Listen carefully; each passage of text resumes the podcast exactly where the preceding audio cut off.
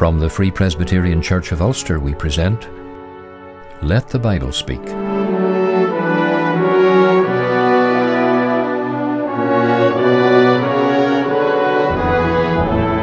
It's good to have you join us today as we spend time around the Word of God, preaching Christ in all His fullness to men and women in all their need.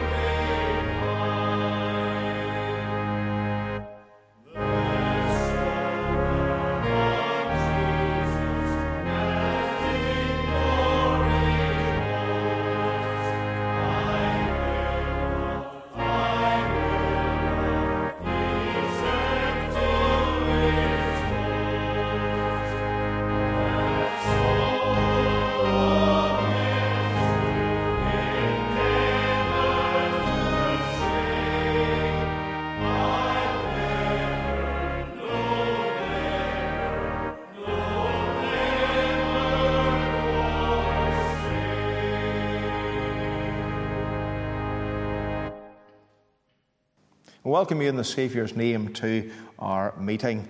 Uh, what tremendous singing that was of that great hymn. We're going to open our meeting in a time of prayer. Let's all seek the Lord. Our Heavenly Father, we thank you, Lord, for the firm foundation which our Saviour has laid.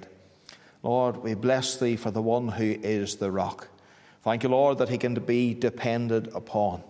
Father, we thank that we can cast ourselves upon Him, and not just for reliance upon life but Lord, for all eternity. And Lord, we pray for our gathering this evening. We pray that you will come and that you will present yourself with us. We pray that we will know the power of God in this place, that heaven will touch earth. May we know help as we sing, as we worship Thee. May there be a focusing of our attention. May there be a removal of all distractions. We pray that Jesus Christ will have preeminence. And then, Lord, as we open the book, we pray that you will speak to our hearts. We thank you for this revelation of yourself that you have given to us. And help us, Lord, take away the dullness of our, of our minds. And we pray that we will be uh, attentive to the truth. Give us that soft heart to hear and to obey, hearing ears and obedient hands and feet. And we pray, Lord, that you will bless the Reverend Greer as he opens the book to us. Give him power in this place. May he know the help of God. And we pray that business will be done for time and for eternity. In the Saviour's precious name. Amen. We'll turn in our Bibles to the Gospel of Luke and the chapter 6, and we'll take a short reading from verse 46 onwards down to the conclusion of the chapter. Luke chapter 6 uh, and verse 46. And why call ye me Lord, Lord, and do not the things which I say? Whosoever cometh to me and heareth my sayings and doeth them, I will show you to whom he is like. He is like a man which built an house and digged deep and laid the foundation on a rock. And when the flood arose, the stream beat vehemently upon that house and could not shake it, for it was founded upon a rock. But he that heareth and doeth not is like a man that without a foundation built an house upon the earth, against which the stream did beat vehemently, and immediately it fell, and the ruin of that house was great. Amen. This is the word of the Lord. And we know the Lord will bless the public reading of His Word. We're going to turn in our hymn books to 280 Rock of Ages Cleft for Me.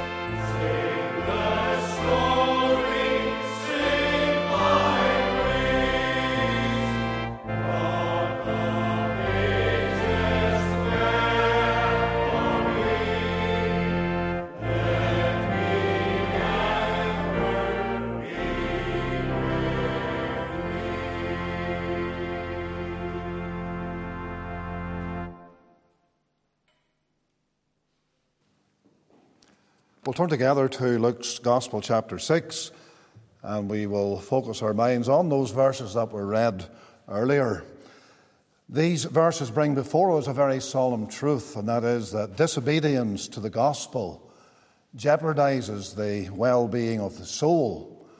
That is the emphasis that the Lord Jesus Christ makes in this parable that closes out this sixth chapter of the Gospel of Luke. He refers to two responses to the preaching of the gospel hearing the word of God and obeying it, and hearing the word of God and disobeying it. That emphasis is to stress to our minds and to our hearts that the hearers of the gospel should obey it and do so immediately upon hearing it. That is every sinner's solemn duty before God. When placed under the sound of the Word of God, the sinner should give true, sincere, and immediate obedience to what is heard.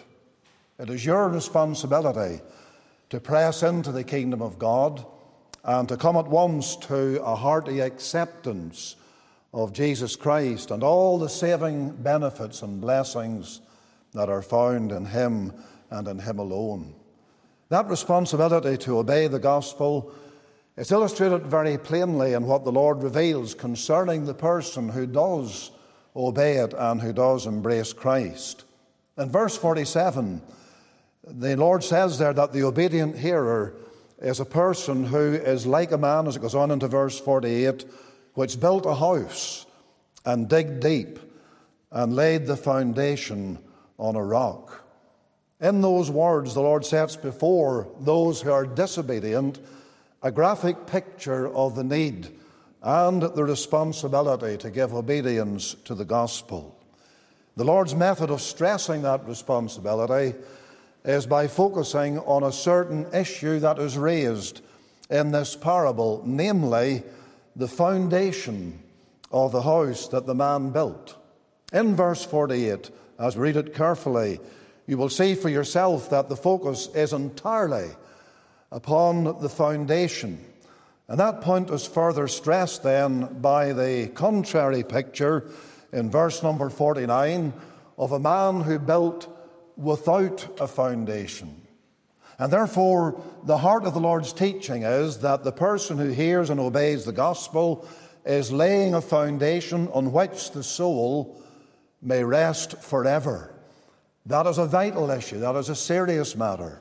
I wonder tonight do you really understand the great responsibility that you have to make sure that your soul has a foundation upon which to rest for all eternity?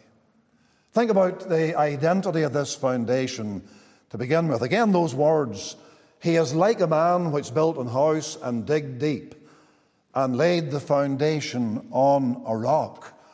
That language is very graphic. It pictures, it portrays the builder as someone who digs deep. Actually, the original text here reads this way who dug and deepened. And the thought is of the man digging down and he digs deeper and deeper because he's a man who is in a search for something that is not to be found on the surface. He must go right down to the shelf of rock on which he will place the fabric of the building or the house that he seeks to erect. And so, in nature, the foundation was actually the rock itself, not the material that was placed upon that rock. And in that manner, the Lord Jesus Christ presents a certain fact that those who truly hear the gospel and embrace the gospel come to understand. That is, Sinners must not be satisfied with anything less than finding that foundation that is the resting place for the soul. Now, those words in verse 48 can be read this way, where it refers to the foundation and the rock. And they read this way in the original text laid the foundation on the rock. And that's very emphatic. And the emphasis here is clear to our minds. There is a certain rock that the builder found, and on that rock he laid his entire building, the foundation and the whole fabric and all of the superstructure. It's all placed on the rock. Now, there's no difficulty understanding what the significance of the words actually is, because the rock here is, of course, Jesus Christ Himself. The Word of God makes it absolutely clear.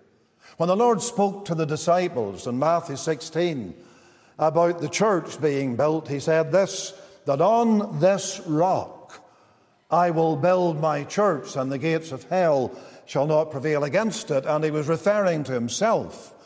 Peter makes it absolutely clear the man who was there with the Lord that day along with the other disciples, but the spokesman for them all, because in Peter's own writings, in 1 Peter chapter 2 and verse number 6, he quotes those wonderful words from Isaiah 28 and verse 16, where we have this reading Behold, I lay in Zion a chief cornerstone, elect precious, and he that believeth on him shall not be confounded. And so the rock is Christ prophesied by Isaiah, pointed to by the Apostle Peter.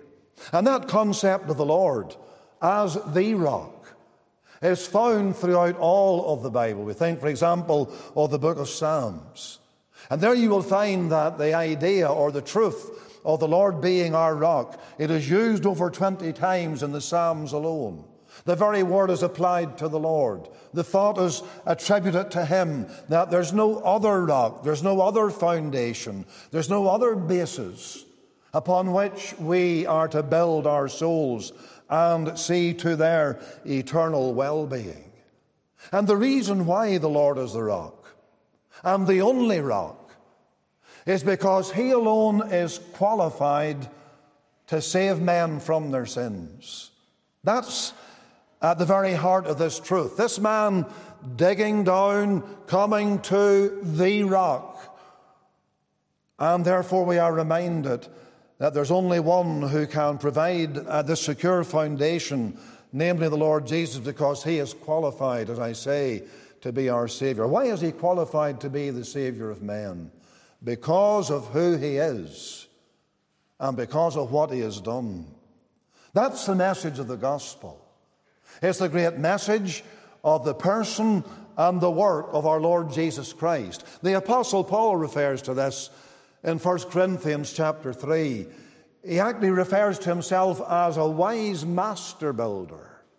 And in those verses, 1 Corinthians 3, verses 10 and 11, he says this According to the grace of God, as a wise master builder, I have laid the foundation. Other foundation can no man lay than that is laid, which is Jesus Christ. And then in that same epistle, 1 Corinthians, in chapter 15, he takes us into the very heart of what he had taught the Corinthians, of what he had revealed to them about the Savior. And he goes through those great truths in the first part of that chapter. And he says to him, I want to remind you of the gospel that I preached unto you. How that Christ died for our sins according to the scriptures and was buried and rose again according to the scriptures. And there the apostle gives us a synopsis of the gospel. And he shows to us that Jesus Christ, because of who he is and because of what he has done, is the only one who is able to provide the foundation that our souls need. As we think about our sin, think about death and eternity and standing before God, he alone is that rock that will provide for you what you need to save you from your sins. And therefore, the identity of the foundation is absolutely clear it is Christ and Christ alone. But there's also here the necessity of this foundation.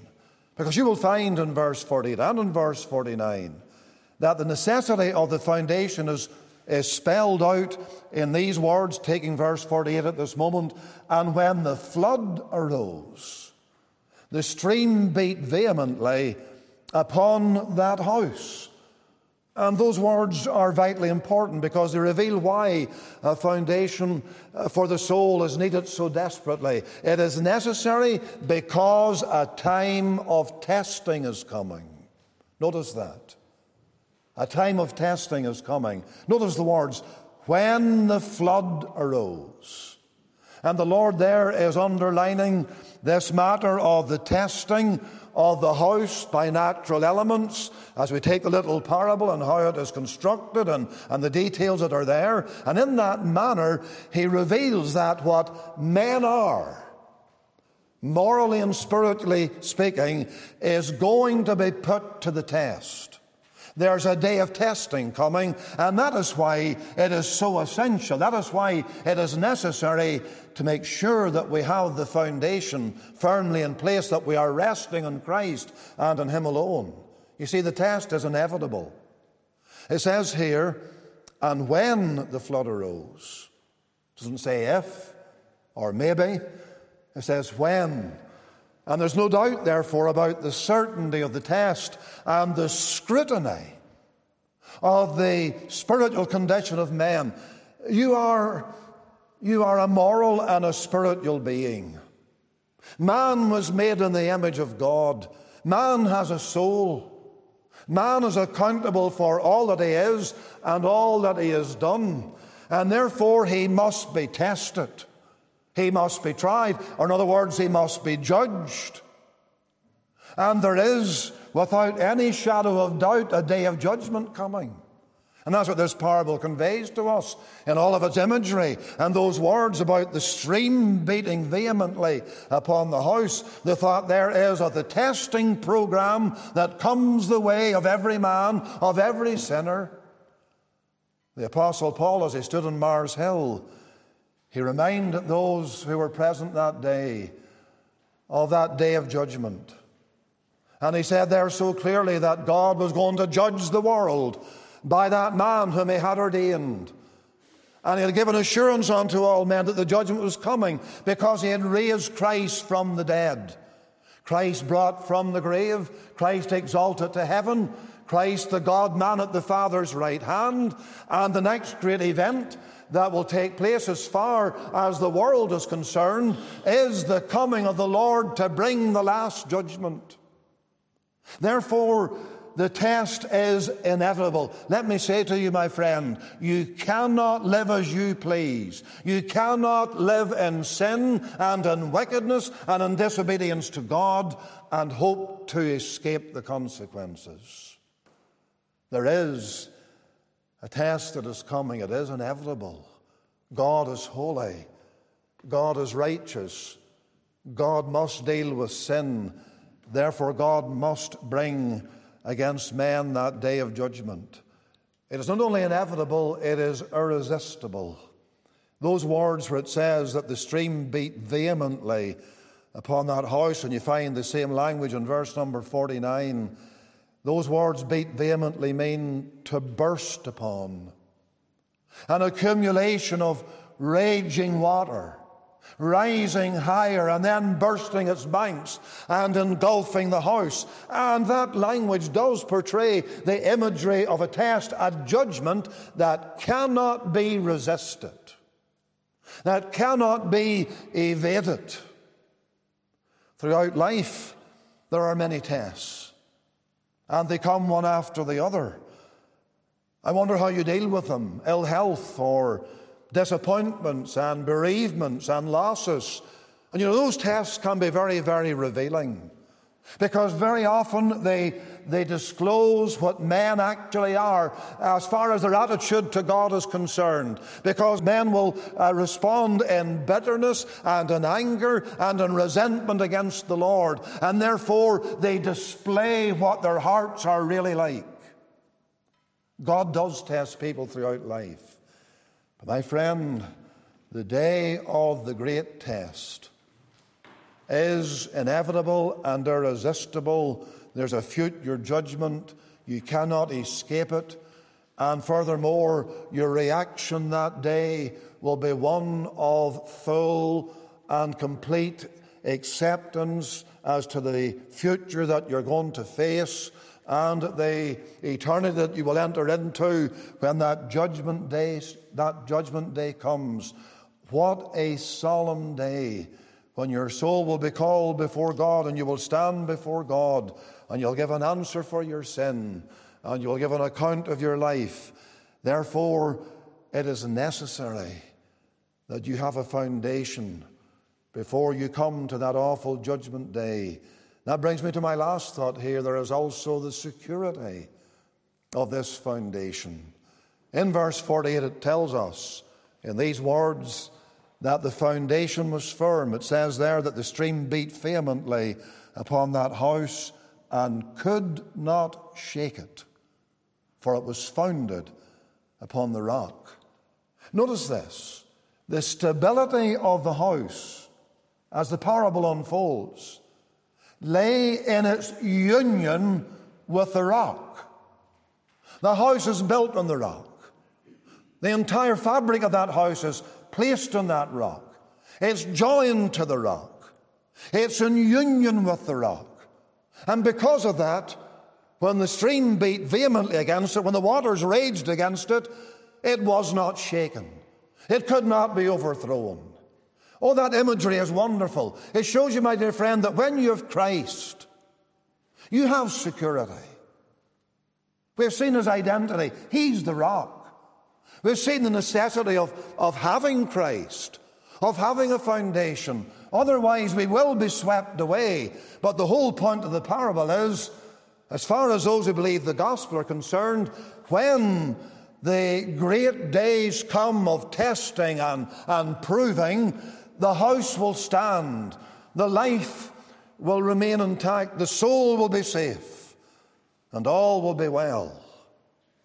But what a contrast with the one who has no foundation, because it says in verse 49 of the man who without a foundation built an house upon the earth, not on the rock, on the earth, the place of the curse. He built on the earth. And the, storm, the storm came, the stream did beat vehemently, and immediately it fell, and the ruin of that house was great. There's the end of a life of sin. There's the end of impenitence and rejection of Christ and not knowing the Savior. It's to come to the end, it's come to Judgment Day, and everything collapses. And all that men live for and hope for will be swept away.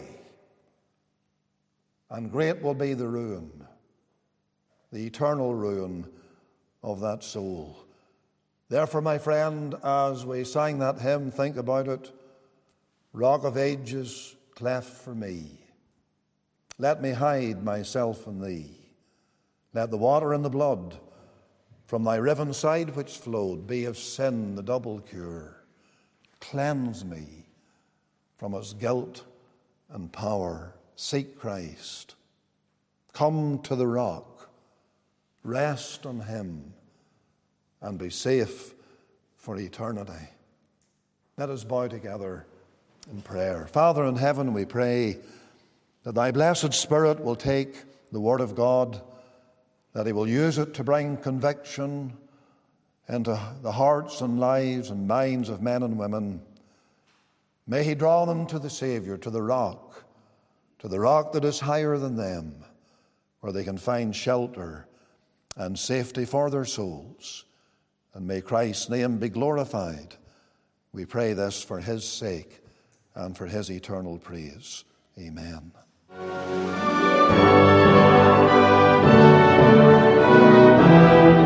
Thank you for spending some time with us today around the Word of God. For further information, visit our website at ltbs.tv. We look forward to joining with you next time as we seek to let the Bible speak once again.